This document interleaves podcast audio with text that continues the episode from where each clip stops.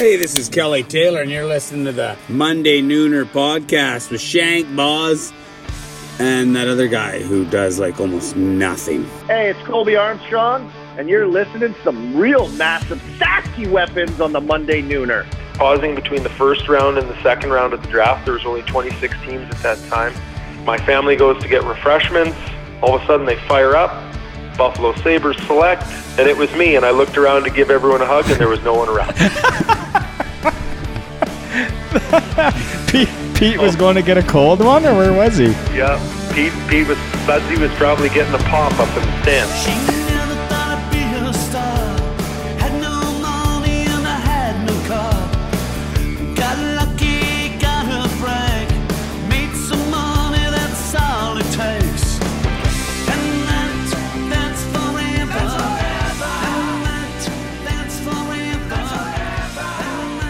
Well, hello and a big welcome to all the degenerates and pigeons tuned in. Welcome to twirl number 15 of the Monday Nooner podcast, coming live from Realty One in Regina. Got Shank and Kinner here with me. Twirl number 15 already, guys, and a bunch of great sponsors to mention, so we're going to do that right off the hop. Starting with our most recent sponsors, Synergy AG. Shout out to those guys, locally owned crop input realtor. Going to get to all the sponsors, but quickly, guys, how about all the pictures we got on social media of people in the fields? And guys that are like, are you guys releasing tomorrow? Are you releasing tomorrow? Because I need to listen to something in while I'm harvesting. And Boz, you're the guy to, to talk about that. I can't even imagine how kind of mundane. I know Bart Holt was asking for a playlist because he's out of podcasts and. It was crazy. After I mentioned that on the last podcast, we had like dozens of farmers sending in uh, pictures from the cabs. So appreciate all the combine pilots out there. High Tech Profiles, new sponsor as well, celebrating 25 years as the largest steel producer in the province. Fries Tallman Lumber, senior soiree sponsor, way more than a lumber yard. Locally owned, they support all things local throughout southern Saskatchewan. Harvard Media, they can help you out with all your digital advertising needs, whether it's a website rebuild or digital ads, whatever. When it comes to your website or online presence, Harvard Media can help you out. Our realtors, Dave Price up in Saskatoon, Century 21 Fusion, Saskatoon area. Dave Price is going to hook you up. Of course, Joel Trapp and the team at Realty One. Trapper still buzzing out there. Really nice to see. Gentle procedure, Saskatchewan. No needle vasectomies. No needle, no scalpel, sorry, vasectomies. That's kind of key when you factor both of So, those what does in. the scalpel do in that situation? slices your nutsack open. if you want to, if you want to just really go after it. And Yeah. then uh, speaking of, uh, well, no, Healthy Eyes Optometry, Dr. Sean Fleming, locations in, in Regina here, Rochdale and Harbor Landing. You're gonna get your eyes checked. We both did. Yep. Does very professional, nice work.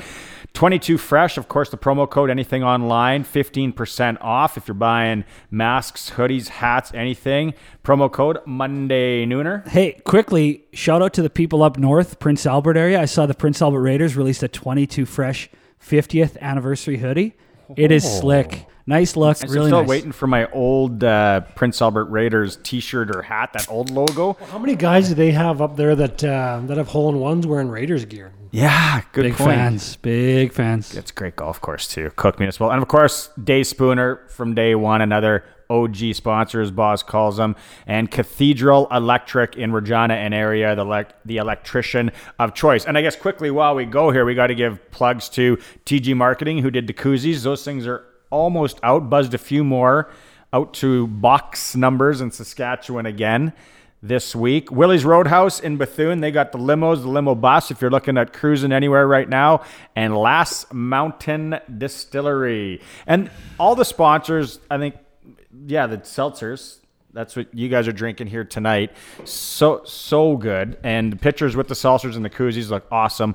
Um, all of our sponsors, and again, that's why back to Synergy AG, is they just love the shop local, and everything is local because all these guys that's that's what it's all about right now right and that's what everyone's doing and you know from crop inputs to you know Fries Tallman and building anything under the sun to getting a vasectomy shop You got the local high tech guys making fire pits. You got the oh. Great Western guys and the Last Mountain guys keeping the old whistle wet. Like it's, just a full it's like team. the circle of life.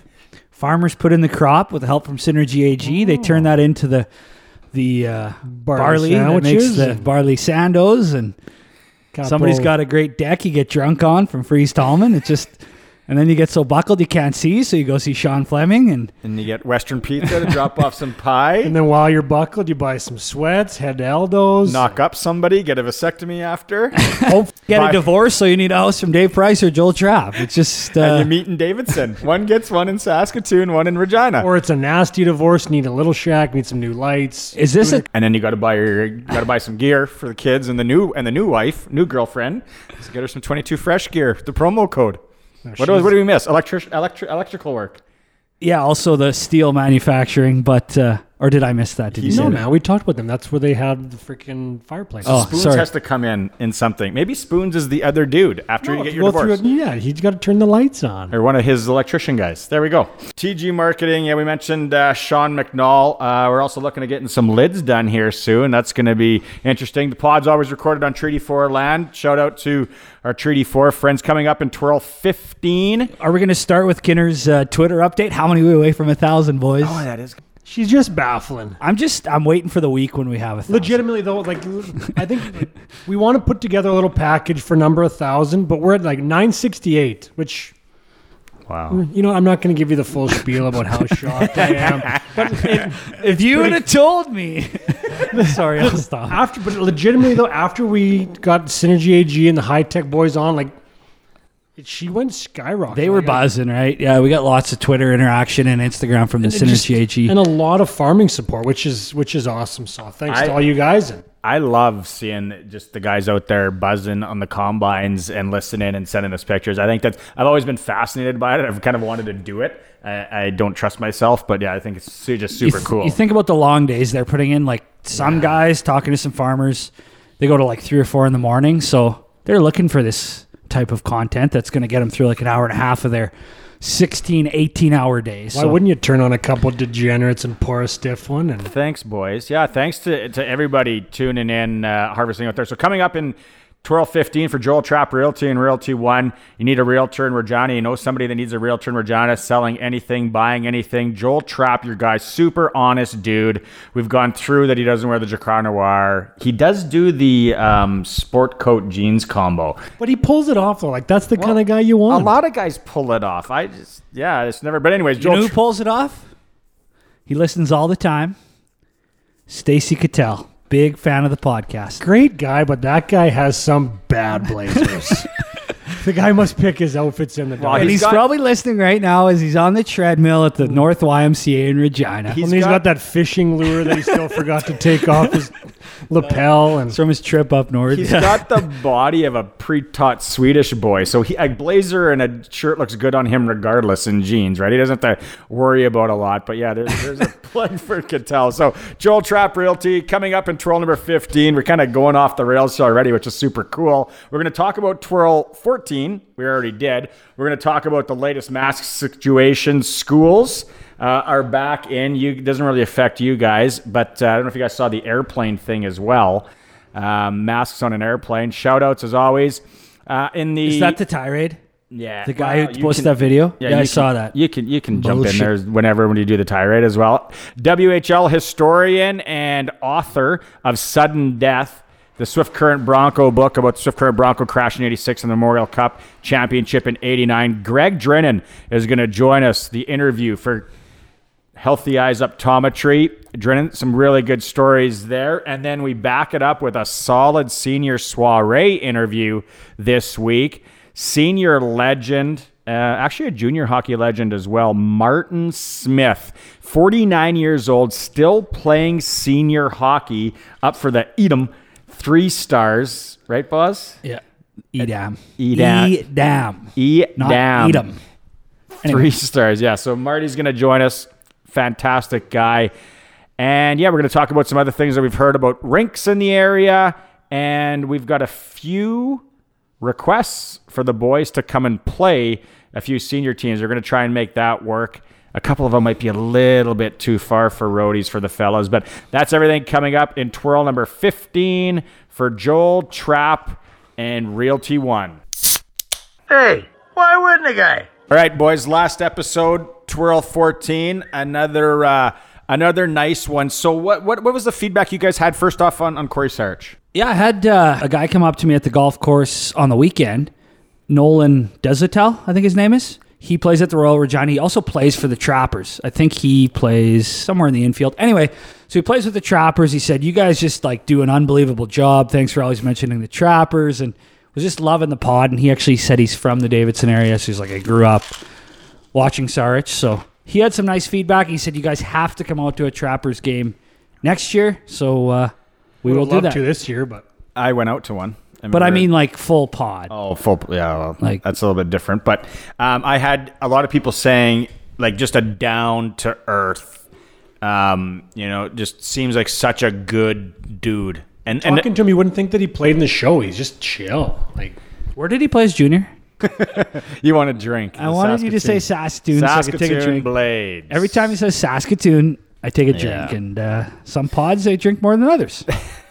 Yeah, no, I had uh, a lot of good feedback from Sarge, and then he dropped Jeremy Reich a couple times. So we got it. We're gonna have Jeremy on at some point as well because that guy can talk. But yeah, Corey, really good, and then just sent us a message after, like if he can help out getting anybody else. That's the kind of guy he is. Like, and so many people didn't know about the accident, which I was surprised with, and and kind of how things ended for him. But we're uh, we're glad he's okay. I gotta say sorry to you guys and everybody out there about the Bob Cole thing. Uh, I a totally lot of guys are japping you. I didn't get know. japped? I didn't know that that was Bob. I just hate it so much. no, it's definitely Bob Cole. It is, yeah. And then I look back because he did the one last year, and I'm like, oh my, that's yeah, never a fan. So I got to say sorry. I look like a total buffoon there. Any shout outs? Should we go? You want to do the high tech first? Maybe maybe high tech does the shout outs. Yeah. How about uh, a shout out for High Tech Profiles, one of our latest sponsors, Trent Meyer, his crew, largest and widest offering steel processor in the province. They're celebrating 25 years in business this year, which is a huge accomplishment on its own. Uh, laser cutting, plasma cutting, tube laser, press braking, plate rolling. They do all of that stuff. Supporting ag manufacturing, mining, machine shops, and even the odd fire pit for the lake. Make sure you check them out. They're pretty active on Instagram at High Tech Profiles. They've got a YouTube channel, they've got a website that breaks down what they do. Management ownership who hail from across the province Kindersley, Humboldt, Selby, Fort Qu'Appelle, Pilot, Butte.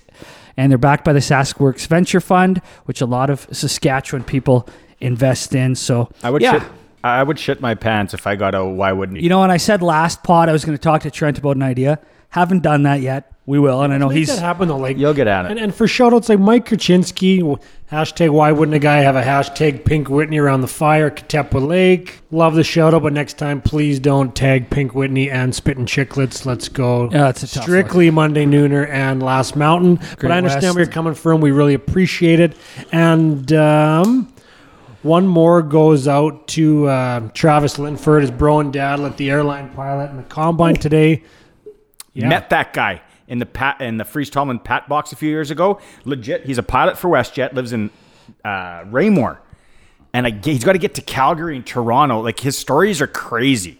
It was so cool. I got because I'm yeah a flight nerd. Listening to the Monday Nooner podcast. They were doing shout outs to Combine pilots. I could have swore they were talking to me. Love the local sponsorship, especially Synergy Fries Tallman. Why wouldn't a guy fire up the bus, Brad? So, yeah, we just, we appreciate it all. And, uh, yeah, keep tagging us we'll keep uh, giving you some love. had a nice picture sent in from uh, Tyler Dutka on Instagram, and then I posted an it on animal. our uh, posted it on our story. Never heard of him. a- Tyler, who Isn't that the same guy that was wagering on his kid's slap shot the Pats game? at the Yeah. Pats game? he did. So he sent me this uh, this picture. Nice little uh, sunset, Strasbourg, Saskatchewan. That's an iPhone 11 portrait mode for and sure. a uh, Monday Nooner koozie on an old fence post. Hashtag why wouldn't a guy? So thanks to him for sending that in. We've had uh, some other mentions here. I can't see him taking that picture and holding the camera steady enough to take that picture, but it's a beautiful picture regardless. I have James Green from uh, Dinsmore, Dinstown, picture of uh, Last Mountain products, and then Dinsmore. We're gonna get into that later. One of the one of the areas that wants to have the boys out to play the Hanley Huskies.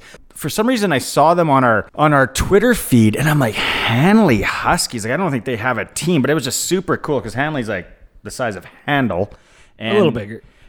Handle Flames direct team would play it, but they're all 70 now. But Josh Josh Sandin from BASF, big fan of the program, and Neil McDougall, uh, from the Royal Regina. Farmer, uh, Mac, hell of a golfer. He uh, he's tuning in while farming, of course. And- Je- Jesse Anderson drove in and actually picked up his koozies. So You and that weapon are going back and forth a lot, eh? Ah, that guy's a Making fan it of work. the pod. he, he, he wanted, he Oh, wanted to check out Mrs. Holy Kindop. shit! Can No. you blame him?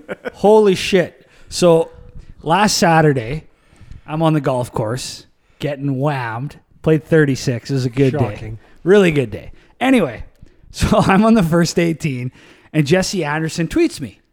And he says, Hey, any pigeon parlays for the Kentucky? Did you guys see this? Oh, oh, yeah, yeah. Any pigeon parlays for the Kentucky Derby? I'm on hole number seven, few beers deep, and I'm like, oh, I didn't even know it was today. Like, I didn't, I wasn't prepared. So I go on the list. I literally just eeny, meeny, miny, mo, authentic eight to one, tweet him back. Half an hour later, he tweets me back. He's like, drinks on me, just made, what was it? He put 20 down, one, two, 20. But why wouldn't you bet on Bob Baffert's horse? Matt. Especially after the other one takes a fall and gets disqualified. and he almost Guess gets what? trampled. yeah. So I'm on the golf course. I did not know that was Bob Baffert's horse. I just picked. I just put my finger on the list and went like this, and it won. And I didn't even bet it myself, but Jesse Anderson made So a couple. Stacy picks his outfits. yeah, eeny, meeny, miny, mo.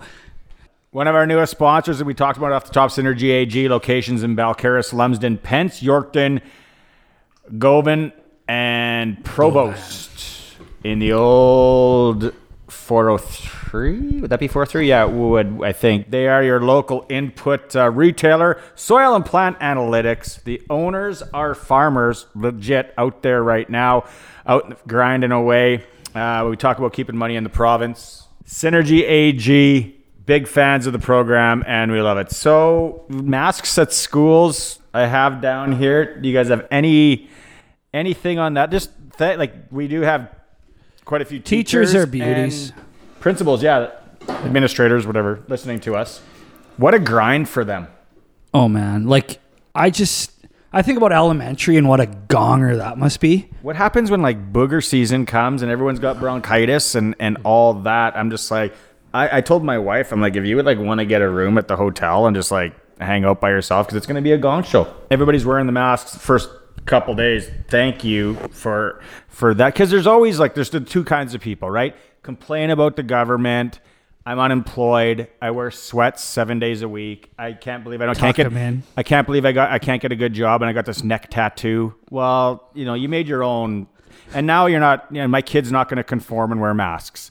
Like, wh- what? A, just What's the neck tattoo have to do with that? well, just, just the people that complain and they sometimes are passed up for jobs, and you see him, and it's like, well, it might be that you you got Tupac written underneath your eyes, No regrets. or or whatever. Um, Monday and, nooner with an E. and then there's gonna be yeah, there's gonna be the parents that are there. And my kids aren't wearing a mask. My kids aren't. They don't have this. to wear them. Oh, No, but they're some parents are saying no, and it's like, okay, well then keep your kid at home and homeschool them or distance learning, whatever it is. That's perfect. And then there's the parents that are just, you know what, they're grinders. They've adapted their whole lives to different situations, and they're going to adapt to this and make it work. And thank you to all those parents. those are the same parents that took their kids to a tournament discreetly in Winnipeg about a month ago. yeah. Where do those parents fall in that spectrum? picture of boat at the dock parents slow pitch guy but can't play anymore because he's too involved in his kids skating every day of the week from may to september so he can't he Fake, can't play slow fake pitch passport hockey school in USA guy. he can't play slow pitch anymore. He um, tell, tells stories about how him and his boys got just totally blasted in Vegas, and and strip club stories. And he's strip club guy too. He's never been to Vegas. So, speaking of uh, the COVID, you guys obviously know about the drive-in testing thing they now have at the International Trade Center. F- Did you see that yesterday? No, I saw you post it, but I I said that to myself. I'm like, it's going to be a gong show. People are going to be lined up especially at that trying damn to get thing. out of there. That's even one card at a time. I don't have a. I don't understand why people are going though. Yeah, if you don't have any symptoms, it's not like this test, as far as I know. Maybe I'm wrong. it doesn't trace any antibodies, if you Antibodies. did have it. So you're only going to see if you have it right now. So I think people are just like, oh, maybe I have it, even though I don't have any symptoms, which is backing it up for everybody who might actually You have a nose fetish or something. So then you have the other- Shut up your nose. You have the people that want to do what everyone else is doing. Maybe they just want to go get the test along with wearing blazers and jeans. You know what Those I got? people are in line. What I got out of all that though is apparently they said they're they're planning to be set up there for 18 months. Well, the reason was that they said that if anything, if shit hits the fan in the province or in the city, I guess that like that's the field hospital for the COVID. Yeah. So they're not like they're not closing nothing. If you're sick, that's where people are going. And then the Huskies in Saskatoon, because the field hospital's at the uh, rink there, the Bur- Mer- Merlis Bur- Belsher. Yeah. Um, the Huskies, if they Merles, play, Merles. are playing at uh, the at SaskTel Center, and they've started to set up there. So that's that's a nice spot for I them. just when I heard that 18 month thing, I'm like, we're in one here.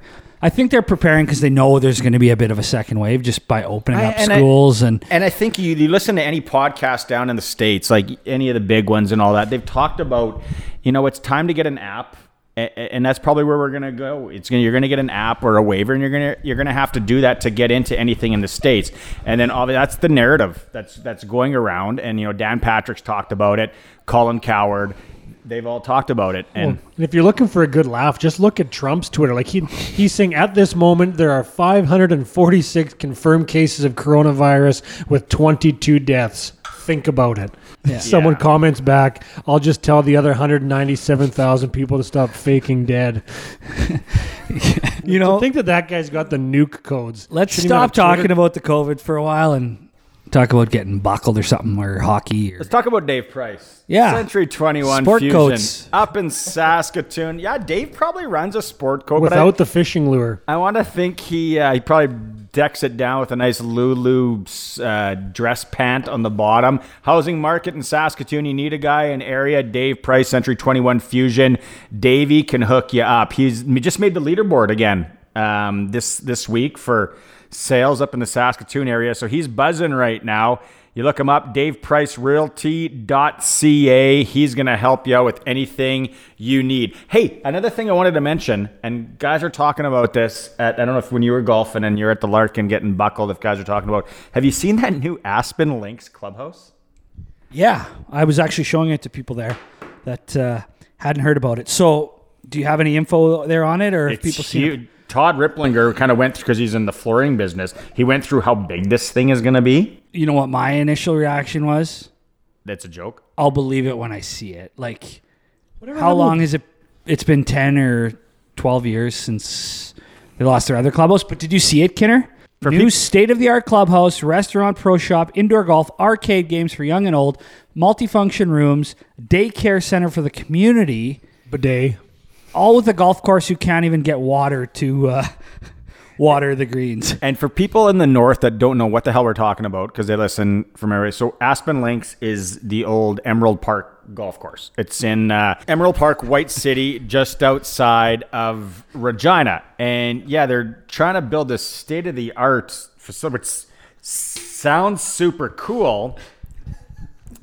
I just can't see how it's how it's gonna go. Like what what the first the first uh. the first question they're asking is what are they gonna do with the golf course?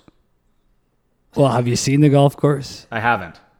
You didn't see those pictures? No. It's like having like It looks like it's like my having a- dad's pasture in 2001 when there was no rain. But it's like having a fit in okay house and just a monster overcompensated garage. Yeah, or yeah. The, the guy just- that the guy that drives a seventy thousand dollar vehicle but lives with two guys in an apartment. Can't afford Sirius radio. Like, what are you doing? Like, where's your priority? Uh, maybe they're gonna put money into the course. Well, when I see the the daycare and stuff like that, it makes me think that they're going to make it's going to be a community. Like Community place. Whoa. Be able, be able Like to an awesome inside in the winters and like, it's an, sounds like an awesome bar. I'll believe it when I see it. Yeah, and hopefully they do something with the golf. Like if that, then then that's then that's super cool because it'll be an awesome place. But it's it's Absolutely. like you see it in your area, I'm sure, because you're you live in a newer area. That the people they buy the brand new house and they did it, and then they can't afford the landscape What for mean? it. I know what it's like. My next door neighbor used to be a hooker. Like How and you get the weeds in the backyard, and they don't do the landscaping. You and never even like, told us story about the next door neighbor. Oh yeah, she was she was an avid goer for money type. Needless to say, we ended up um, finding out she was a hooker by the frequent traffic and uh, a lot of many nights with frequent visitors. Like even the funny story about that, the Riders win their playoff game. I'm leaving for work at about 8:30 in the morning. Walk out to get in my vehicle, and here comes Johnny Rider fan with his season ticket bag, his jersey, and his hat. Walking out, gives me the good morning, jumps in a cab, and takes off. No regrets, guy. No regrets, but he was like a, a respectable looking guy. Like I don't know where the guys that he went to the game with went, but he did not go home. That's awesome. That's we need more of those stories. So you got to start digging up more of those stories over the next. We can tell one a week. If you could tell I'll save the St. Louis one for next pod then. one a week.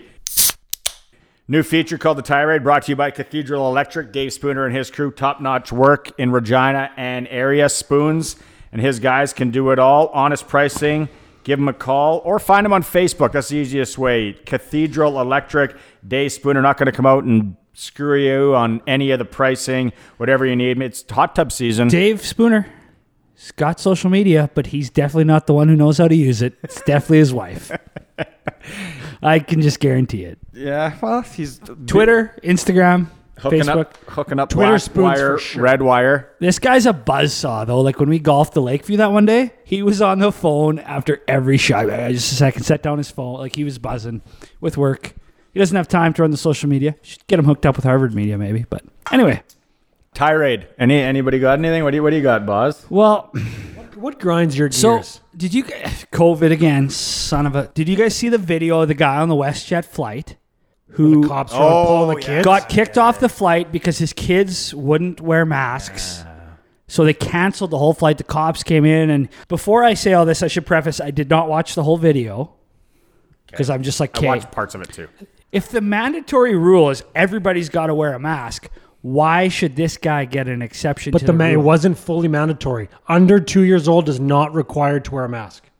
That's by WestJet regulation. That's damn close to two years though. yeah. He was 19 months and okay. So it is two years. So he technically he he was following the rules technically. Okay, but what kind of douche do you have to be to do that to the whole flight? Yeah. Like, why just put a mask on your kid? Well, but like when my like when my brother-in-law took my niece, they before they went on that flight and they flew a couple months ago. But regardless, she's a little bit older. But they practiced with her every day. Like the, she was wearing her mask at home, and I'm not saying like you know what he did follow the rules, but still like it's to some Okay. people who are taking COVID seriously. I'm sure that they Well, do. thank you for clarifying that because I didn't know. I thought I didn't know that. I thought it was mandatory. Whatever. Yeah. So the guy is technically correct. I just for the whole flight to be canceled.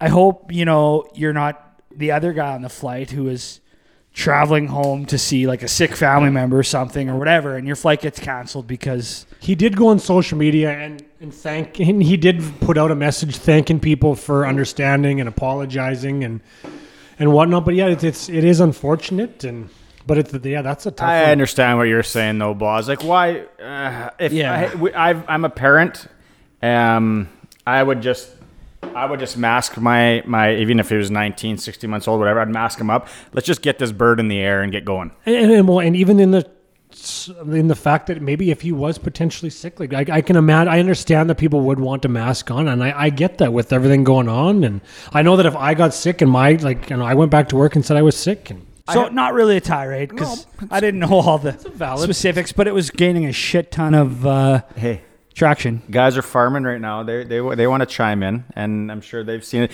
You know what the good thing about COVID is that not that it's a tirade that I've noticed wiping down at the gym guy, because now it's like if you don't do it, you really a jerk. you totally look right. So it's it's become.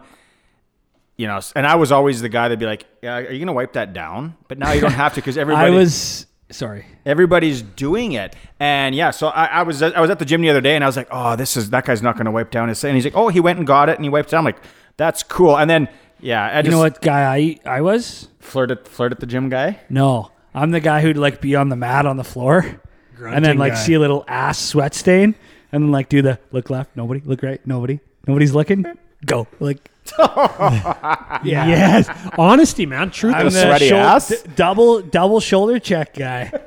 But and then so this That's pre-COVID. I've decided to. Uh, this same guy that wiped it down went back to uh, flirting.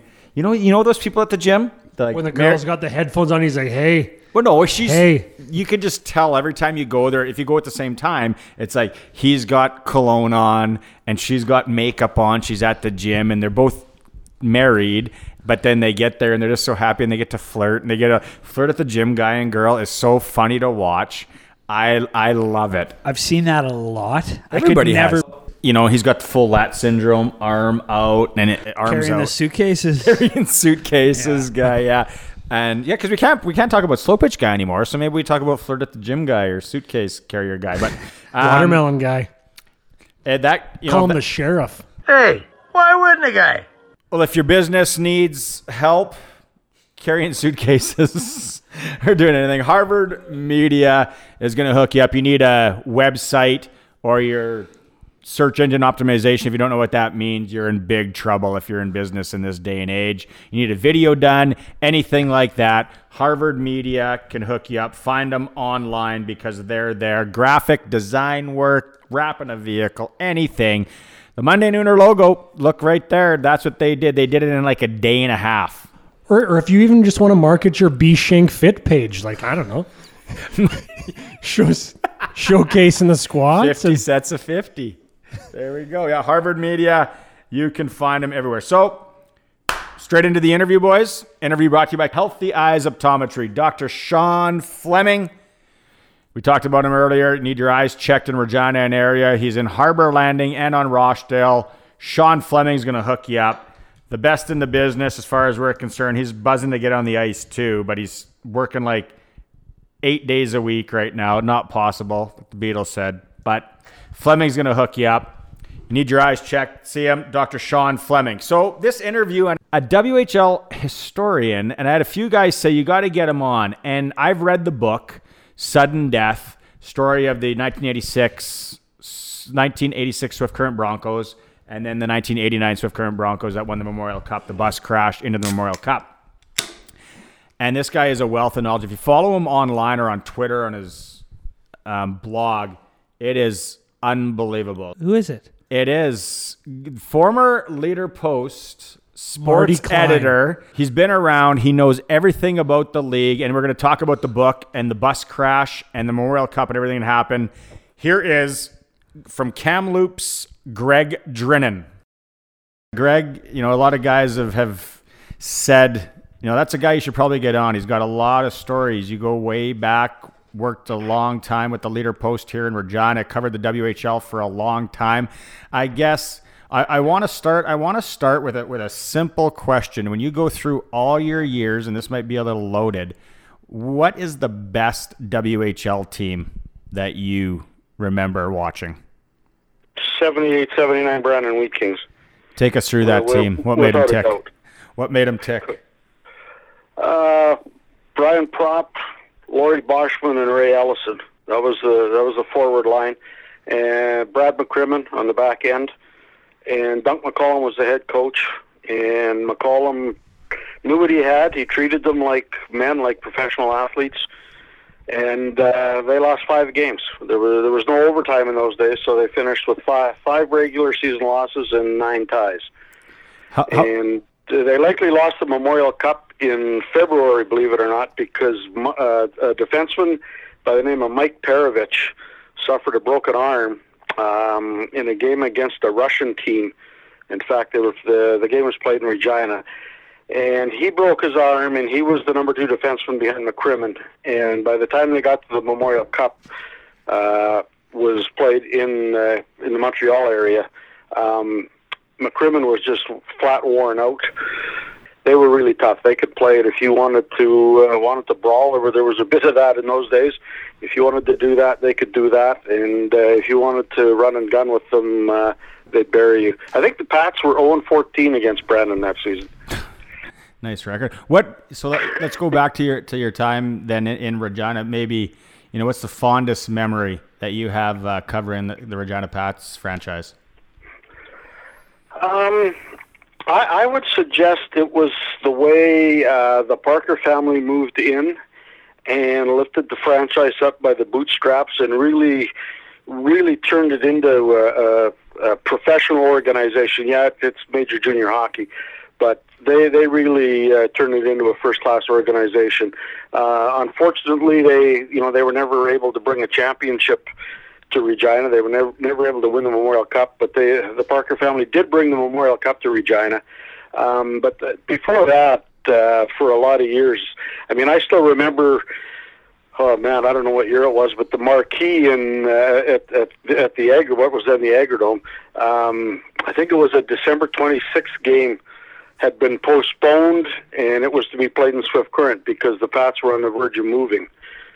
And uh, if memory serves, that was all over a one dollar parking fee. The uh, Regina Exhibition Park. I don't think it was called Regina Ex- Exhibition Park, but what, whatever the uh, body was that that oversaw the Agridome at the time had decided to implement a one dollar parking fee. and uh, the Pinder family from Saskatoon own, owned the Pats at the time. And uh, Herb Pinder, uh, one of the sons, uh, he and Jerry were the brothers. Hockey uh, had been really good hockey players. Herb was the front man for the family, and uh, they really rebelled against the the one dollar parking fee. I mean, when you think about it now and what people pay to park at various sporting events, it seems seems a little silly. But the the, the franchise was was going to be sold um, to uh, John Rittinger and a group in in Swift Current, and uh, I mean they were on the move. They'd they they postponed the one the one game from Regina. I still like I say, I still remember seeing it on, on the marquees. So long story short, the Parkers ended up. Uh, Purchasing the, the, the franchise, and they, they really uh, really turned things around in, in, in terms of how the uh, the organization was operated. I think the Regina Exhibition Authority is still using that dollar that they made and uh, employing staff now because you walk into some of those buildings and they got like 75 staff working per three people. So it's quite interesting. Um, Some things don't change. yeah. What the the story that you were telling us off air about um, the uh, Memorial Cup uh, was it the 1981? The story of uh, of Mike Keenan. Take us through that one. But 1980, as a as a journalist, it was a highlight, but as a as a hockey fan, it certainly wasn't. Um, the the keep in mind the Brandon Wheat Kings had had uh, gotten to the Memorial Cup final in 78 79, and the 1980 Memorial Cup uh, was awarded to Brandon and Regina. It started in uh, in uh, in Brandon. Um, the, the Pats, of course, were were in as uh, as a host team. Um, in fact, I could be, I think they they might have won the WHL championship that year because I, I think there was a three-team tournament. Corn, Cornwall Royals and, and Peterborough Petes were were also in it. And the, the Pats uh, were led by Doug Wickenheiser. And um, the Pats ended up in trouble because they lost a couple of early games. So then, of course, they were they were looking for help.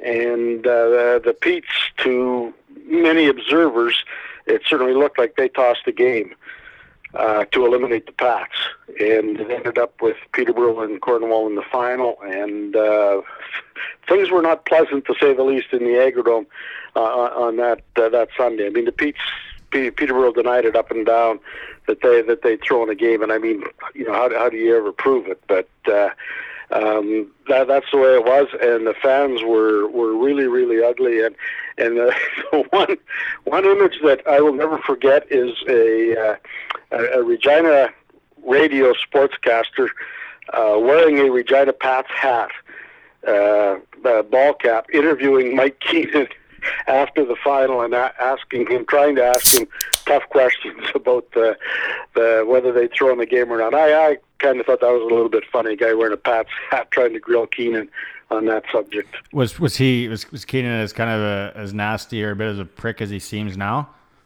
Uh, very. I, I remember him as being very sarcastic. Yeah. Um, uh, on on the verge of, of belittling. So if we shift now to shift now to the book, um, first off, what what made you want to do it? Um, I, I I received a, uh, a short manuscript. It was, it was two or three thousand words from uh, two people. Lisa Culp, who was a, a young woman uh, from Penticton who was going to school in Moose Jaw, and uh, she was on her way back to Moose Jaw from Penticton after the Christmas break. Uh, her family's neighbor in Penticton was a truck driver, and she was in a uh, t- taking a ride back to Moose Jaw, and ended up being one of the first people on the scene of the of the uh, the bus accident.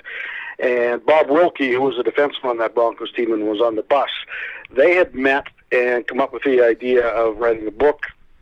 They put together a brief manuscript, if you will, Now, a lot of our listeners, all of them likely familiar with, with what happened, and probably some have read the book. A lot probably haven't. We recommend that they do read the book. But is there anything, I guess, from the book that might stand out as something maybe people don't know, like a little a little part of the book or a little nugget that you find maybe interesting that people might not know?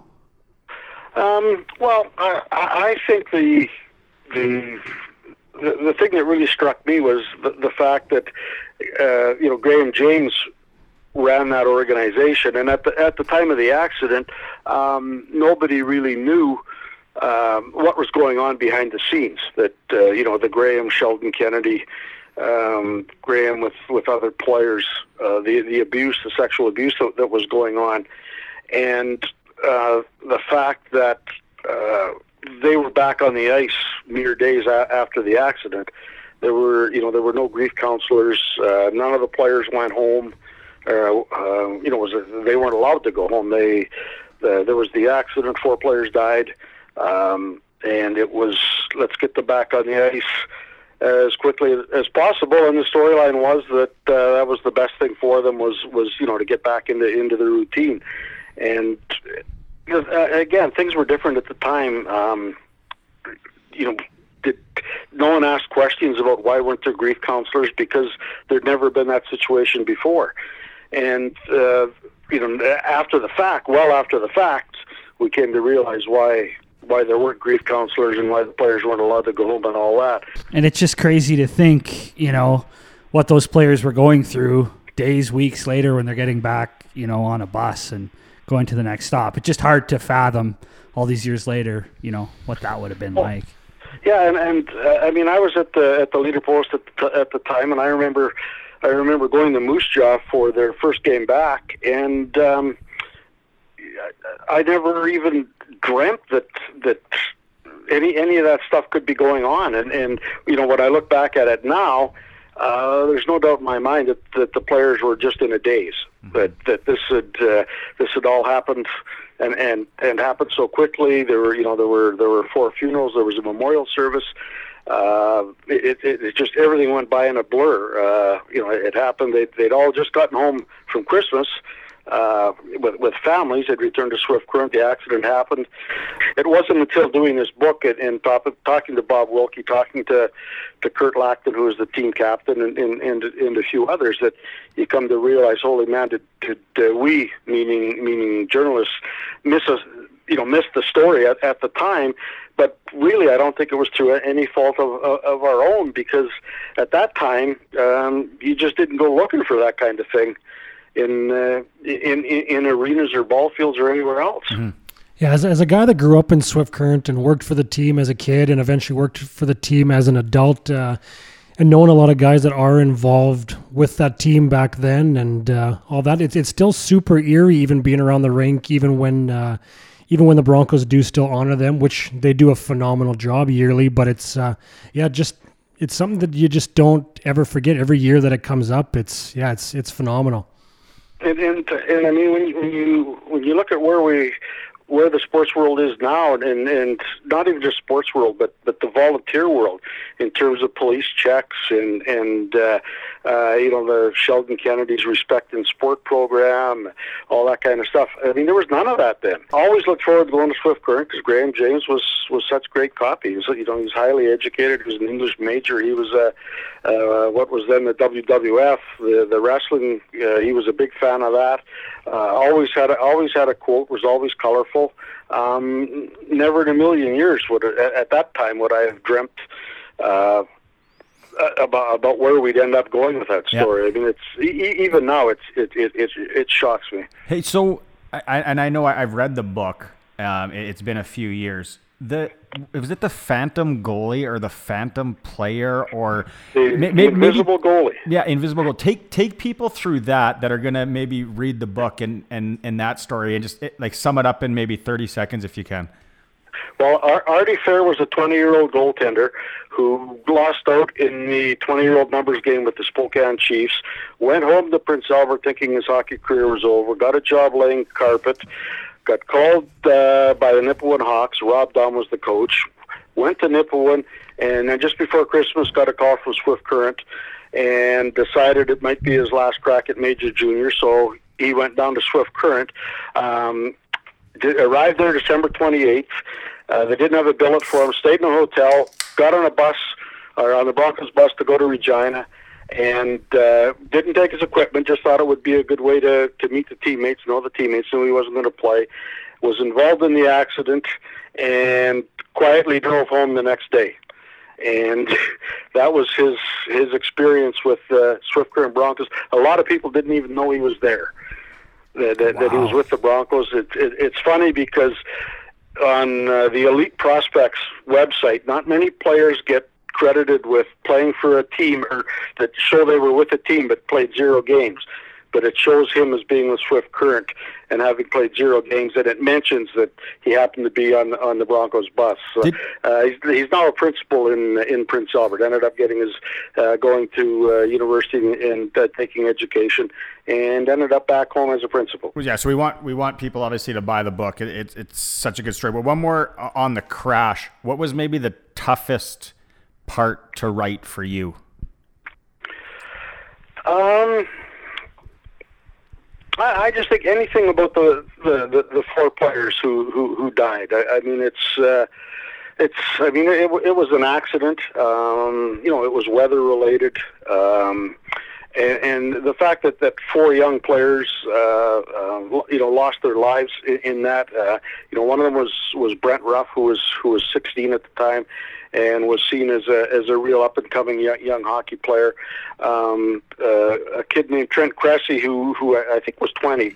Uh, he was the only player on the team that Artie Fair, the goaltender I was talking about, actually knew because they had spent a season together with uh, Lloydminster Lancers, who were then in the in the Alberta Junior Hockey League. So just uh, you know, just any any writing uh, uh, about those those four guys, it, it, it was really tough, really really tough. I, have I've always thought that that could be a great sports movie. The whole story. Now let's go to was it two years later that the, so eighty nine. So maybe three two, three years later, a lot of those guys are on the Memorial Cup team. Right. Yeah, and and I should tell you that um, shortly after the book came out, uh, a, a, a movie company called Trilight Entertainment, which at the time was based in Regina, I think they're now in Calgary. They actually bought the rights to to the book, um, and they actually um, had hired a, a writer, and he did uh, oh two or three scripts. Uh, you know, did did one script, and then uh, and then tuned it up a little bit for another one, and tuned it up again. And they were never able to find the financing to. Uh, to, to make the movie and distribute it. They went to uh, the Cannes Film Festival, uh, Toronto International Film Festival, where all these the movie people congregate, uh, trying to get financing, and wherever uh, weren't able to. Um, the book was published what six or seven years ago. I can't even remember, and they just dropped the option uh, this past spring. Oh, so it, it, it it was out there. I, I thought for a while that it was really really close, uh, especially with the third script, but but it uh, you know it, it it just didn't happen. And then yeah, so let's let's talk about the Memorial Cup team. You know, and and and Yeah. so many of those Yeah. guys that were on that team are there. You know, three years later, two and a half, whatever it is, and they're making that run in Saskatoon. Yeah, um, you know, Danny Lambert was uh, was a key member of that team. Uh, interestingly, he he wasn't on the on the bus the night it crashed. He and Gord Hahn, the trainer, were actually in Winnipeg with a an under sixteen. Uh, team that was playing a, a touring Russian team. Uh, you might remember back in those days, those Russian teams came over on a regular basis. Uh, you know, 16 and 17 year olds like that.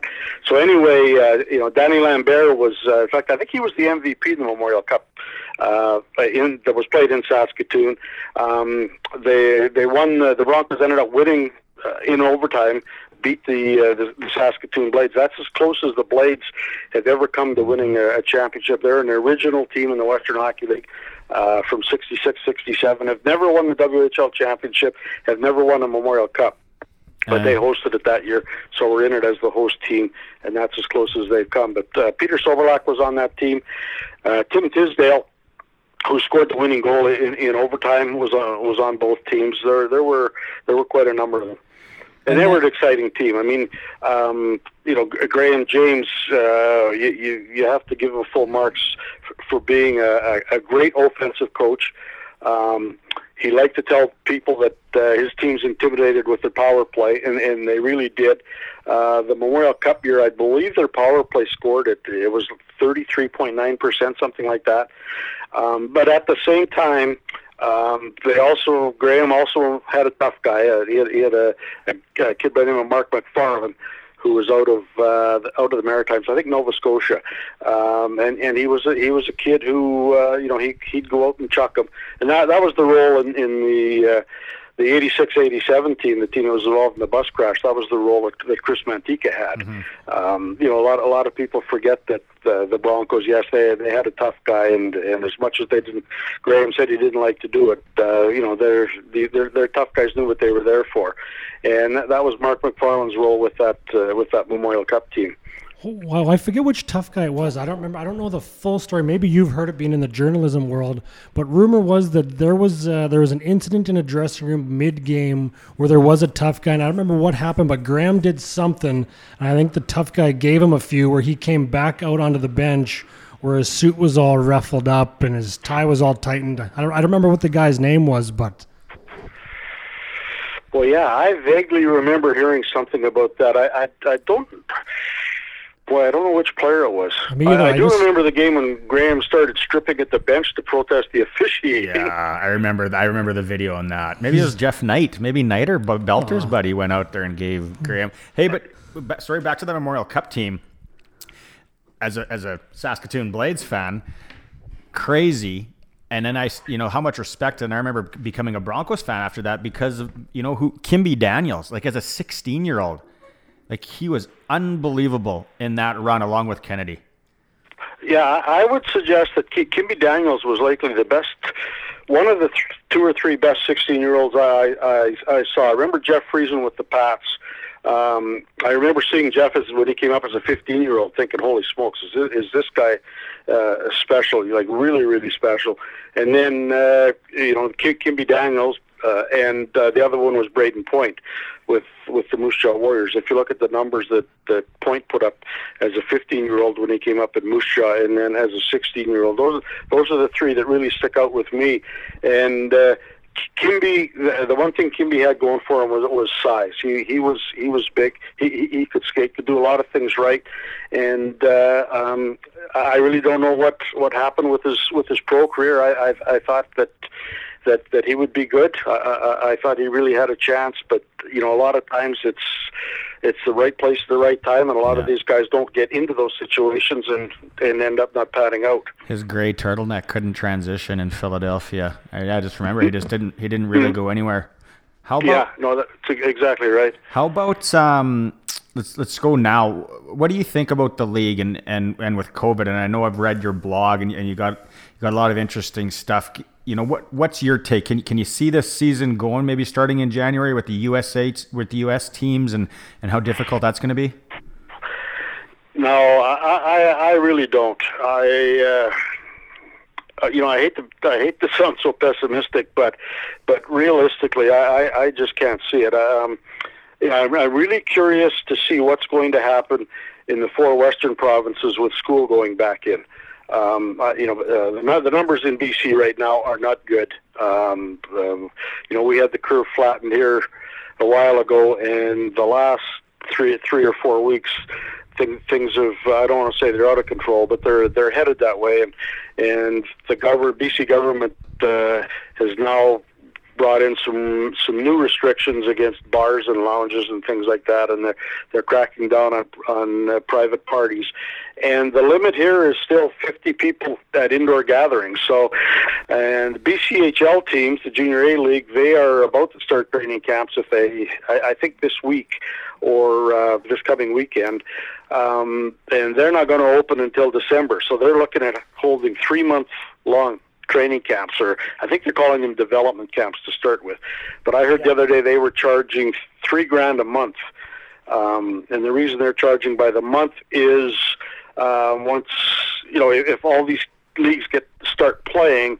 Um, if once WHL teams start making cuts and they trickle down, some of these BCHL kids might get cut. So that's why the junior A teams are, are, are charging by the month. But I, I just, I mean, the Washington State numbers are horrendous.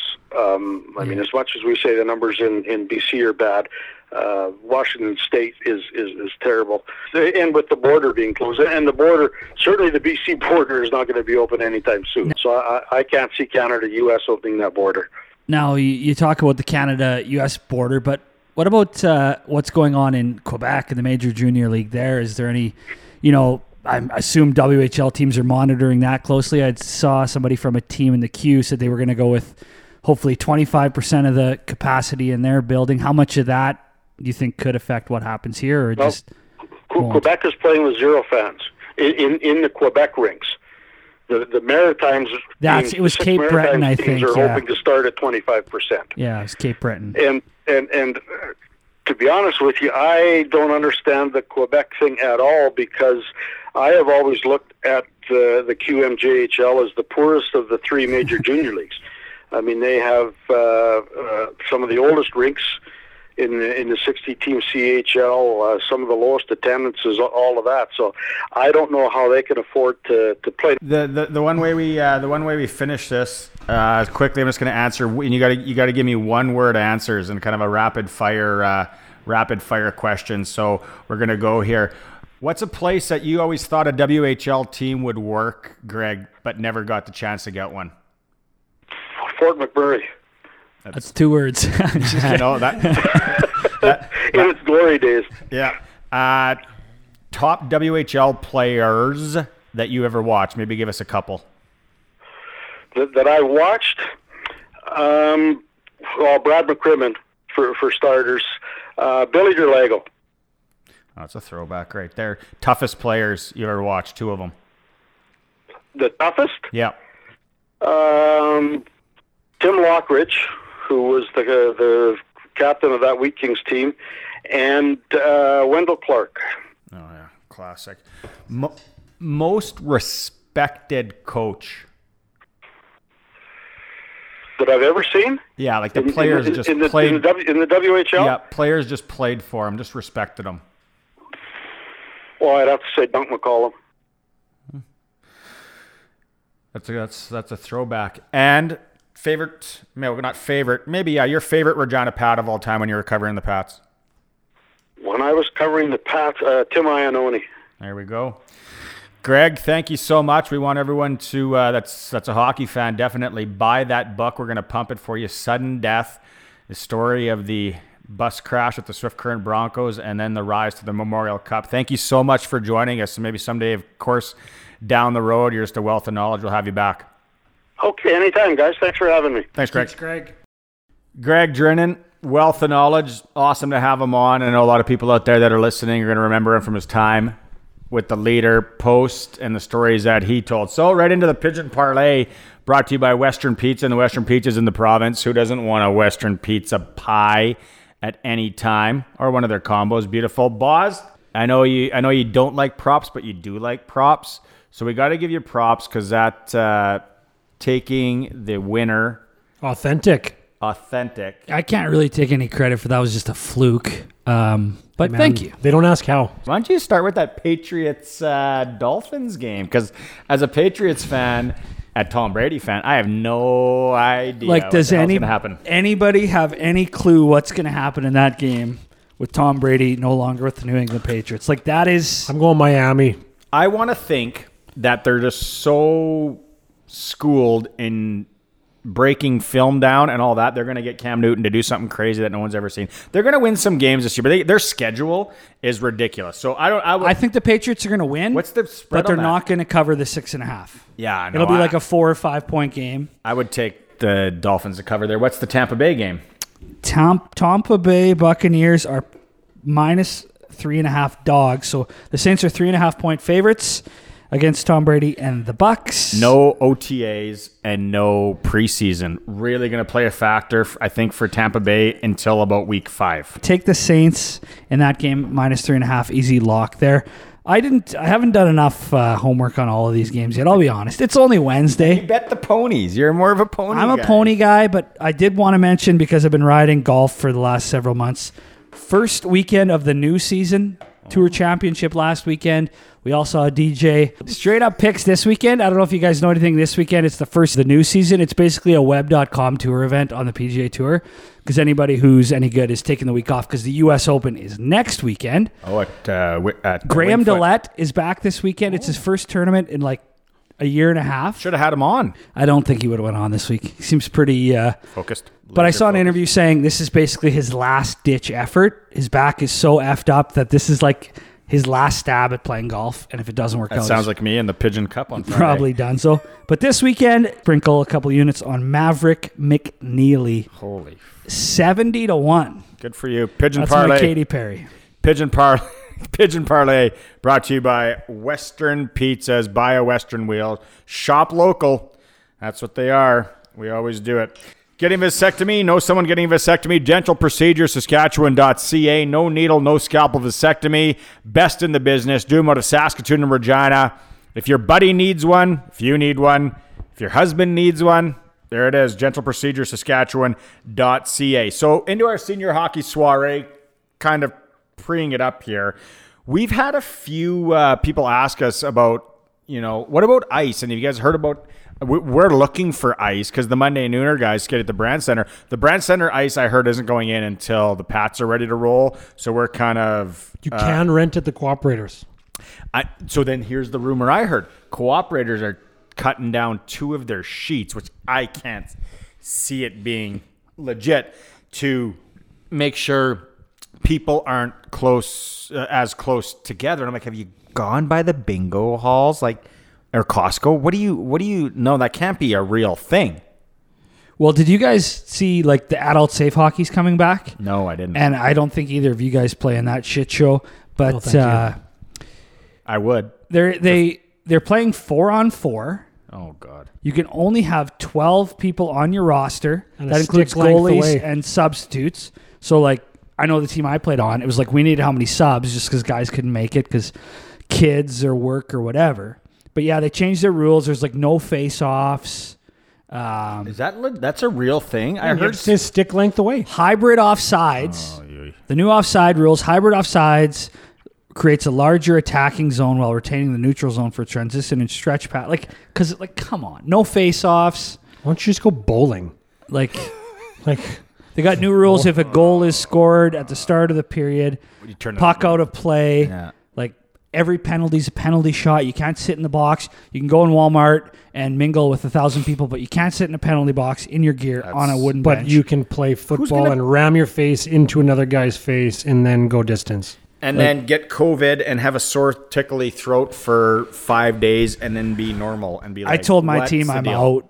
They said it's this is like the I think till December these rules and then like reevaluate. Sweet rules and please pay twelve hundred dollars per guy.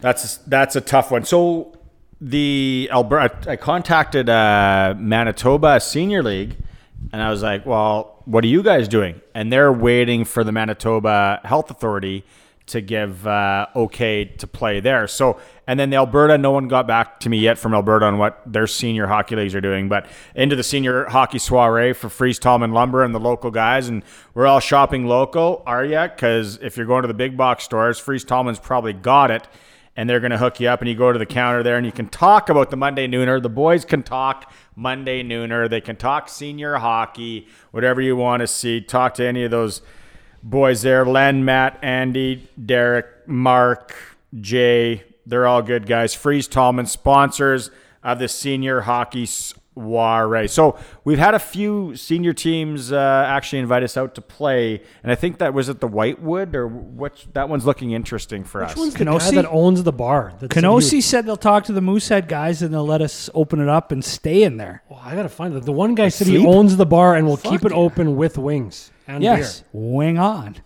So that's a that's a what that's a nice one for Brad to come with the bus to play fourth line. Overnighter. Fuck, we'll be, come- tell the wives we'll be home by builder. 9 a.m. Where are leave by we 7. playing? Where easy for the guys with no wives to say.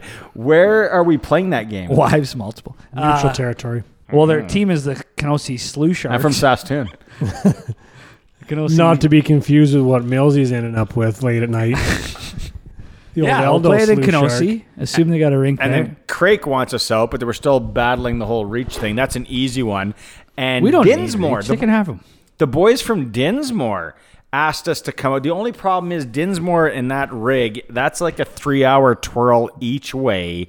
And I don't know how many guys So? we're gonna get. I don't well, I Leave don't- at five. Charter Who plane. are we gonna Eight get? thirty. You'll get guys. All You'll get the nooner. I'm gonna let you set that one up. It's then. a night out. Fill the bus full of pops, pops, and uh, hit the road. hit the boys DMs if you want the Monday Nooner All Star Squad to come out and play your senior team, or if you got a deadly rec team in your area. Brad Hanover from the bus from uh, Synergy AG. We're going to load that boy up. And if he doesn't want it, we're going to go to Willie's Roadhouse in Bethune. And we're going to come out and play you. And yeah, we'll we'll do that whole thing. And then hopefully we have a bit of a senior um, vision in the next few weeks because I really like another province to go senior hockey here. And then Saskatchewan can go, well, we have less cases. Like, why why can't we go? So we'll see how that goes. And senior hockey soiree, time for the interview. Fries Tallman, thank you very much. One of the top senior players in his day. And then He's na- still really good. Preface that Is- he is still Well, my dad's dad said he was really good. so. Um, 49 years old. Mike Sittler from Wilkie, captain of the Outlaws, Great guy. thirteen championships. Great guy. What a weapon. So he had told us like in twirl three or four that Marty played two years ago in senior A and scored a hat trick after not playing for like how long? Like the guy is still Called him Uncle Marty. a stud. Uncle Marty, the Marty party. Absolutely. so this guy is 49 years old. He's in fantastic shape. He coaches. he coaches Edam now, but he played half the regular season and the playoffs. Yeah, and Player coach. He's he's done some AAA midget coaching. He's helped the junior A team. Just an and an all around really nice guy. He also plays TV bingo on Saturday nights. There we go. That's stat of the week. Who sponsors that? Is that High Tech Profiles or is that Synergy AG? Stat of the week. So anyway, Martin Smith interview. Fantastic for the senior hockey soiree. Here we go.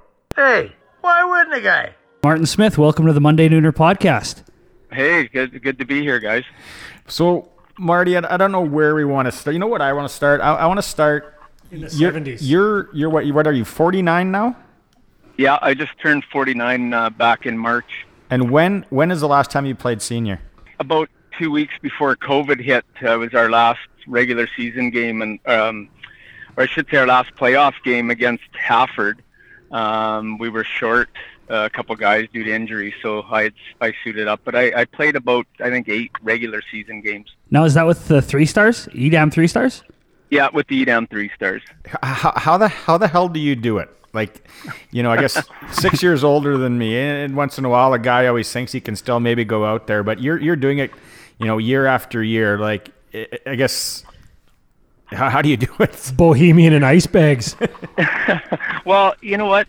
I I've always lived on the motto that that uh, people pay to come and watch you play, and you need to, you know, you need to deliver every night. And you know, as a as I got older, I I just had to continue to stay in shape, and I I, I mean, even now, I I'm up every morning before work and and work out and just try to stay in the best shape that I can. And I didn't want anybody to ever say, "What the heck is that guy still doing out there?" Um, so when somebody actually says that, then maybe I'll stop. But uh, until then, I, I like to go out and, and play a few games each winter and, and contribute a little bit. And uh, you know, there seems to be less pressure when you're when you're this old. But uh, I mean, the, the nerves still get me sometimes that you, you know, before you before you step onto the ice. But uh, when that goes away, then then it's time to hang them up. Well, I remember like 10 years ago, I played one season with the Wilkie Outlaws in the North Sask River League as a nice fourth line grinder on a th- three and a half line team. But I remember we lost to Edam in the playoffs. And I thought you were old. You were obviously still unbelievable. I thought you were the old guy then. That was 10 years ago. The Reg Dunlop.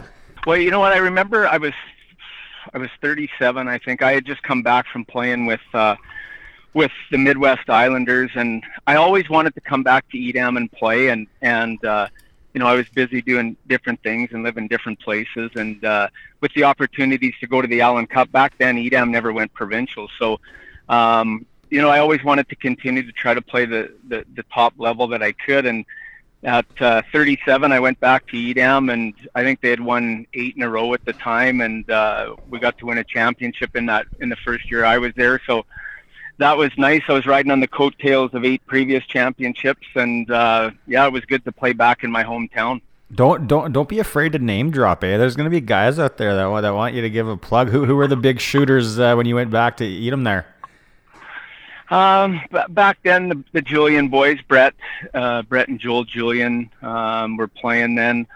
Um, they were two of the top players. Our, our captain was Don Cole. I'm sure uh, I've said this before that he's probably one of the best captains I ever played with that never played junior hockey and could have could have could have gone somewhere, but he was younger, but he decided to stay around home. And um, they, you know, the motto in the town was that you, you win, and and there's no even talk of, of losing, and uh, that was that was kind of stressed right from you know when you were younger, and you did what it take to win, and and you play hurt, and you play through things, and you adversity, and and uh, that's that's kind of uh, uh, how the team went. You still you're still just giving all the right answers, eh? That's uh, you know this the senior teams just love you, Marty. Um, so let, us go back to your junior years then quickly. Um, North Battleford looks like you you know your first year in Battleford. You must have played pretty young there because you go Battleford, then you get a cup of coffee with uh, Seattle and the Blades and Brandon, and then the next year Dub, and then back to Battleford. How did your how did your junior years go? Well, I made it as a 16 year old. There was only three returnees coming back. Norm Johnson was the coach, and he gave me an opportunity to play. And uh, Do you have any Norm stories before you get any farther there that you can share? I, I do. I can give you a quick one. We lost uh, lost in Flin Flon. We rode home. Um, we we did get Kentucky Fried Chicken, but didn't get any drinks with No it. No drinks, yeah. No drinks. So that that's one. Another one. We got back from Flin Flon the same night. We got dropped off on Territorial Drive, maybe a, a mile from the rink, and we had to hoof it back to the rink, and it was pretty cold out.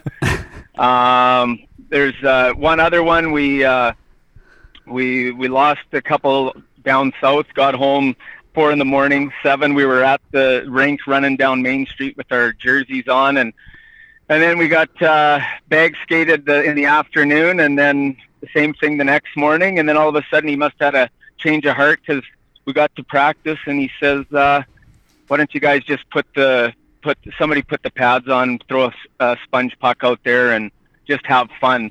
Well, it wasn't very fun for the two days when we got home from the road trip before that, and all of a sudden we were we were uh, one extreme to the other. So then, so sorry. Now, now back to the. So you go, you make it as a 16 year old, and then uh, you kind of you kind of have a, a year there, and then then you head to the Dub for a bit. Yeah, you know, the the next year I started out really well. Uh, as a, my 16 year old year, um, I, I made the All Star uh, team that year, uh, the All Star game, and I mean the other the other team had uh, Rod Brind'Amour, Jason Herter, uh, Dwayne Norris, Curtis Joseph. Um, they they were stacked, and uh, and then the ne- and at that All Star game, um, I had a bit of interest from college, but then the next year you know, there was still a lot of shenanigans that were going on, like riding home on the bus with with your gear on and stuff like that. And then I got an opportunity to go to the Dub, so I took it and and uh, I played uh, a game with Saskatoon and or uh, with Seattle rather. They listed me, and then I got traded to Saskatoon the next day, and that was the Memorial Cup year. And I was there for probably six weeks and got traded to Brandon for Jason Smart, who was a six foot six centerman that ended up playing a little bit in the NHL, not much with Pittsburgh. So Um, yeah, it was just a, a bit of a cup of coffee in the in the Western League. I wasn't very good defensively back then, and I think that's what hurt me. That that's crazy. That's so that like that uh, that Blades team. Do you remember? Do you remember a lot about it? Because you had Kocur just lit things up. You had Scissons, Katelnikoff, Christie, Kaminski, a young Dave Struch. Do you remember? Do you remember that team well? Yeah, I do. Um, you know, walking into that that room, I, I got a pretty good opportunity right off the bat. I played on a line with Tracy Katelnikoff and Corey Kocur, and you know, we we had a lot of success in the first first few games that we played, and then all of a sudden I was in the press box for a couple, but uh, we were pretty deep. Um, you know, we had uh, uh, Scott Scissons. You know, like uh, we, we were we were pretty deep. I mean, they were built for the for the Memorial Cup, and uh, um, you know, I was uh, unfortunately didn't last that long. I was I was traded in right before Christmas time, actually. So but uh, but yeah, we were pretty stacked. It was a, it was a pretty good squad. And then uh, so then the next year you you kind of you do the Brandon thing. Then it looks like you go to Victoria, then to the Pats. Yeah. So what happened was I went out to Brandon, and I was having uh, a really good start to the year, and uh, I was I think first or second in our team in scoring after you know uh, probably 16, 17 games, and my dad ended up getting uh, cancer, and we, I didn't know the severity of it at that time, and then um, I talked to uh, Doug Sauter was our coach, Kelly McCrimmon was our our uh, GM at the time, and and uh, it was probably the, one of the the worst mistakes I ever made. But I I thought, well, maybe I could get traded closer to home because of that. And my dad and I was were pretty close, and uh, and I ended up getting traded to Victoria. So I said, well, I, I don't really want to go there. But they said, if you come and play a game in Moose Jaw, we're on a road trip. Regina want to look at you. So I played the one game with Victoria, and then the next day got traded to Regina, and then I, I ended up there for a while. So that's that's kind of how that all transpired. Do you remember much from uh, that 21 games with the Pats? Lots of guys we play rec hockey with, Silly and and Huey, and those guys were on that team. Kelly Marquardt, who's a big fan of the podcast, like he played with some some weapons on that team. Mike You know- Kirby. Kovacs. that that team um, when when I look back at my WHL career, I always say I was a Regina Pat, just by the how close knit the team was and how nobody thought they were better than anybody else, and that's Except not for always Sillinger. the case when you go to go to different teams. Um, you know, Silly was uh, Dressing in his own- dressing in his own Huey dressing was room. first rounder. You you had uh, Kevin Hall or Terry Hollinger, like all those guys. Um, Scott Daniels was was a draft pick of Hartford. Uh, Troy Mick. I mean, we we were we had a lot of good players, but we we all fit in really well, and and uh, it was just a close knit team. A lot of And even now, I've played in a couple of uh, alumni games with those guys, and it's good to it's good to see a bunch of them. I see Silly. Well, I, I was seeing him a lot more when I was coaching midget AAA um, with uh, with his boys playing AAA as well. But uh, but yeah, they were uh, they were a good bunch of guys to play with, and it's always nice to get back on the ice with them. And then so you kind of end your junior career back uh, back at home in North Battleford, and holy crap, your last year, man, 64 games, 136 points.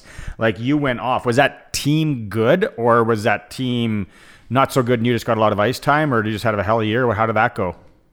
You know, I thought we had a better team than what we showed, but we uh, we didn't end up making the playoffs that year, and uh, so I was on I was on kind of a, a shitty team in the standings, and I, I did get a lot of ice time and a lot of opportunity. We had Leo McDonald was our coach for for the first half of that year, and then um, and then he was let go, and we brought in another coach, and and uh, but you know, it was it was uh, good to play in my hometown. I did I did have a good year, and it ended up giving me some opportunities to go elsewhere after junior. But it's one thing I always regret. I found out afterwards that there was you know a couple of teams that were in the final four that were interested in trading for me, but uh, my dad was the president here at the time, so he wasn't really about to to to trade me and look like we were bailing on the season before it was over. So I, I understand that, but it would have been nice to uh, to get a shot for played- sure at, the, at a league championship. So played with a young Brent Hoynes that year. That guy turned out to be a hell of a player, and he's such a good. He's, he's a weapon. Yeah, yeah, he was he was a young defenseman when when I played with him, but uh, he was he was good in both ends of the rink, and uh, he was he was a good guy off the ice too. He was he's he fit in well here. Your time, uh, so yeah, you do a little bit of um, you know minor pro East Coast League and whatnot, and then uh, you head you head overseas to Europe. You, you I remember talking to you years ago about that. Man, you you really liked your time over in Europe. Eh? Where where exactly were you? England? Yeah, I was in England. I uh, I actually played a year in the coast, and then came back and played senior in Unity for a minors. year. We went to the Allen Cup with uh, we combined with Kerrobert, and the, the Allen Cup at that time was in Warroad, Minnesota. Royden Gunn, Or- your goalie. R- Royden Gunn, yeah, and uh, only only playing so- only playing if the cash was in his hand before the game. Sorry, sticks and yeah. gas. Yeah, old gunner. But uh, but yeah, then then the next year I had an opportunity to go to England, so I so I did, and uh, and the the team was. I mean, you've never seen. You think there's some small town rinks in Saskatchewan that you know are barns, but the the rink we played in that year was uh, the netting. You pulled the netting down and hooked it on the outside of the the net or the boards. You take a slap shot, miss the net, it would spring back and zing right by you. Like it was uh, was different than anything I'd ever seen before. Um, and then the next year, our team moved to a 17 and a half thousand seat arena in Manchester, and that was probably my most favorite year over there. We we only lost three games. We won the British Championship, uh, got promoted to the to the Premier League, and ended up representing Europe in the in the inaugural year for the uh, European Cup, which was cool. We played against Berlin, uh, Berlin Capitals, uh, Luleå, Luleå, Sweden, and TPS Turku in Finland. So it was a it was a good opportunity, and it was a fun year. Let, let's go back to that that Unity Kerrobert team because I, I remember hearing the stories about it as a young kid. I think Gord Davidson had something to do with it out of Unity. Was Dave Morell on that team from Kerrobert? Who who were some of the who were some of the really skilled and, and, and just good hockey players on, on that team? Oh, we had Brad Newmeyer. We had uh, Davey Morrell, Tim Willoughby, Stan Bergen was one of the goaltenders. Um, uh, trying to think who else we've we we had a really good squad. We we had battles during the year that year where there was times where I didn't know if I was going to leave the Kerrobert rink alive, and the next thing you know, we're riding on a bus to uh, to Warroads, and uh, we gelled together. We we actually when we won the provincial championship we had uh, we had split down in Cardiff, and then we came home to to Unity, and we ended up scoring. Uh, there was 17 seconds left. Cardiff scored an empty netter to go up by two. Everybody started leaving the rink. Uh, we pick off a pass, go in on a two on one. 17 seconds left. We're we're uh, one one down. 10 seconds left. We tie it, and we win it in double overtime. So. Uh, the game was on the radio. Harlan Lessick was doing the game on Kindersley radio, and he says he's telling everybody to get back in here. We're going to overtime, and they couldn't believe it. That uh, I guess with 23 seconds left, we were two down, and by 10 seconds left in the game, we were tied and heading to overtime. So it was a crazy, crazy night. Probably the most memorable senior game I can uh, I can remember um, because of that. So then um, let's go. Let's go back to to senior now, and uh, you know, from maybe let's go to your Minnesota or your Midwest Islander days. Um, you know, you, you finally get a chance to uh, to I guess go to the Allen Cup with that squad. You you guys had had a great team there. You you know, you really look back and cherish those years uh, with Midwest or Minnestiquin. we had such a good team. I mean, uh, and and it was basically ex Alberta Golden Bears. The, I mean, the whole team was. A lot of them came out of Edmonton. Um, that first year in Minnestic, when I was playing in Unity and was picked up just for provincial, so I I did the provincial run with them, and then we ended up winning the province and winning um, against Ile de in the uh, in the best of five to go to the Allen Cup, and um, and that year it was in uh, St. George, Quebec, and we ended up losing in the final to to St. George five nothing. But their team was, I mean, that was like a pro league. Their goaltender was Jean uh, uh, Francois Labbé, who had played with the Cape Breton Oilers, I think, the year before that. Um, they had Trevor Jobe. They had they had some guys that had played. Norman Rochefort was one of their defensemen. I mean, everybody knows him from the Canada Cup, '89 Canada Cup. He was playing. Um, so we, we end up losing, but Hockey Canada sent us to Japan the following year. So that was that was nice that we got to represent Canada at the at the Nagano Cup, and then uh, Why did they send you guys? because they they said that the uh, St. George team was uh, Pro team? was a pro team, Mm, and it was an amateur tournament, so so we got to go, but uh, it was it was a little by default, but uh, we took the trip nonetheless, and, and had a pretty good pretty good time in, in Japan. So the thing with that Minnesota team that I remember is Lloyd was always so good those years too, right? Like Minnesota just couldn't couldn't get through. Like I think they beat us out one year, they beat us out the next year, and then they'd go up against Lloyd, and then Lloyd was just so deep and so good. Like th- those were two unbelievable teams. Well, they were they they were deep from goaltending with Jason Clegg to to Scott Hood to the Man. Mann brothers. To, Yeah. I mean, they were you can, the list can go on and on. Um, they beat us in league. Uh, well, the, the second year, I think we lost to them twice in the league and beat them in provincials twice. So um, we we said we didn't care about the league title. We wanted the wanted the provincial title, and uh, there was some there was some good battles there that went uh, went the distance. But uh, I mean that that was probably some of the best hockey and senior that uh, that I got to play for sure. I hate to jump around here too much, but I wanted to get this in before I forgot because I know you know him well. Um, it looks like you did a little bit of coaching here, obviously with the AAA's, but you helped with the the Junior A Stars the one year, and there was a guy on your team, Brad Haroff. How big of a psychopath was that guy when you coached him? he was so intense um, and, and you know he coaches kind of the kind of the same way but uh, uh, you know that that year that we we had him he would do anything to win. He would fight. Um, he would go stand in front of the net. He'd take a beating. He'd score big goals.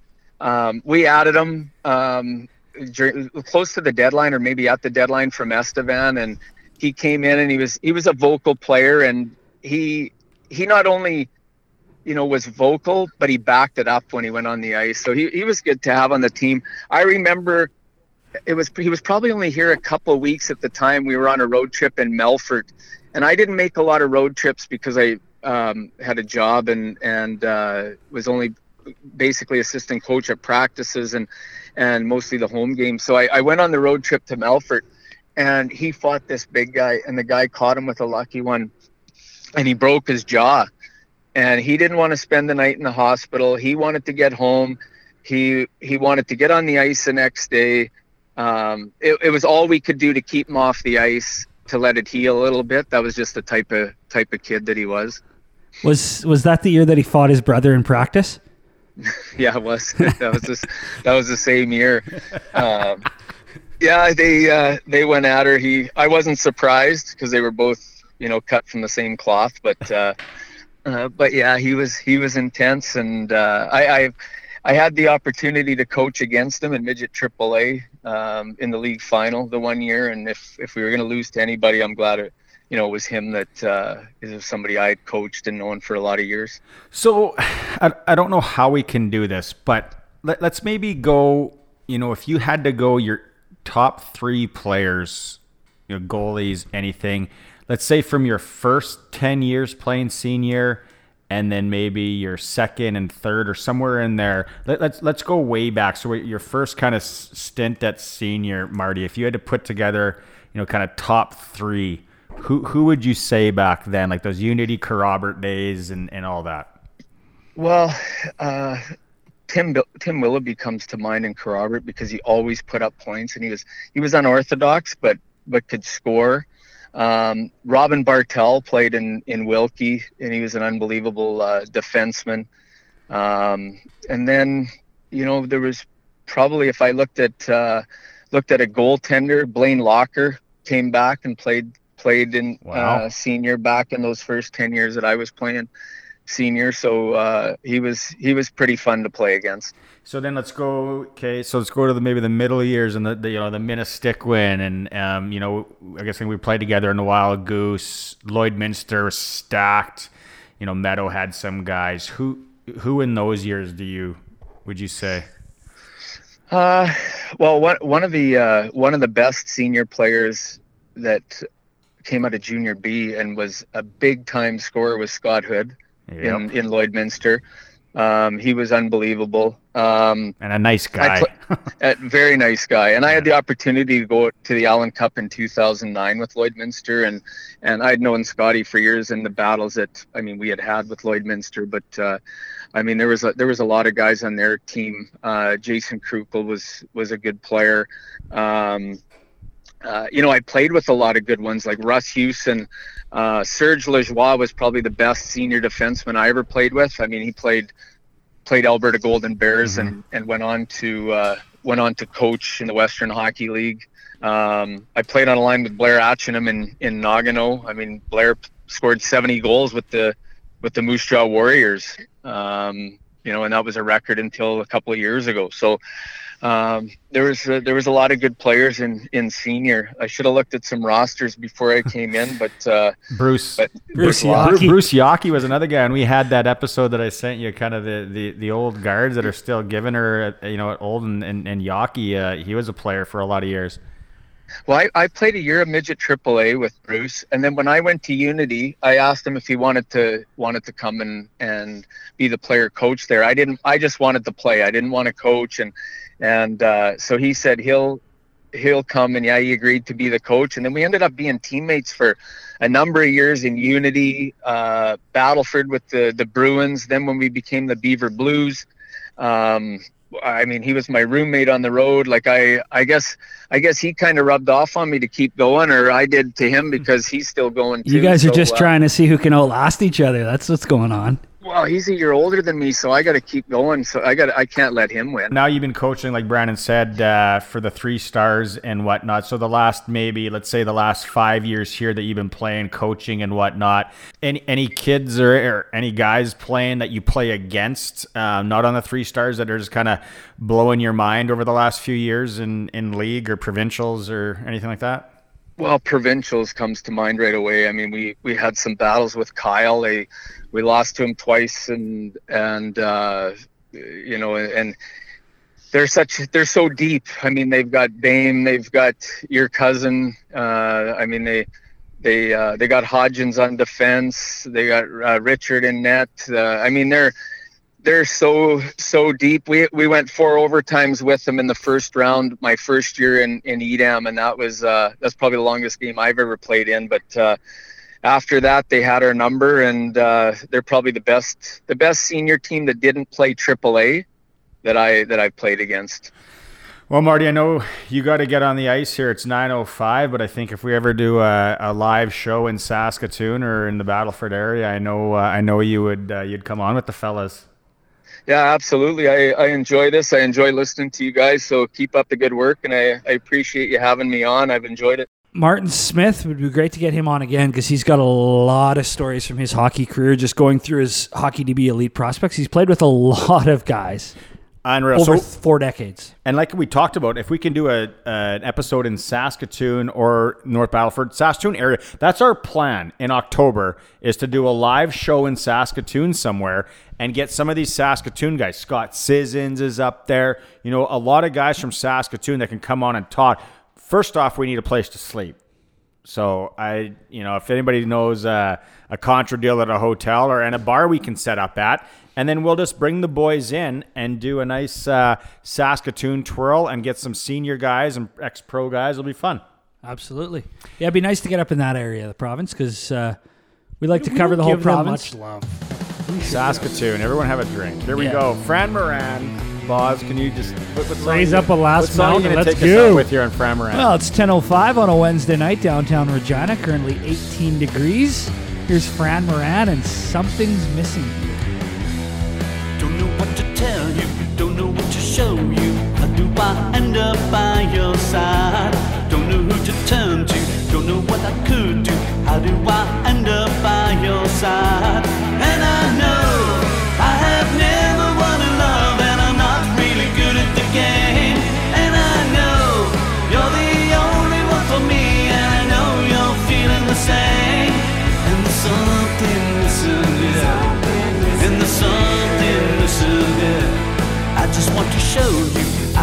to love you.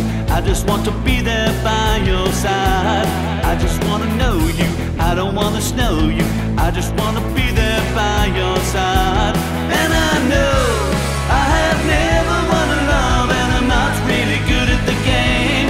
And I know you're the only one for me, and I know you're feeling the same. And there's something missing, yeah. And there's something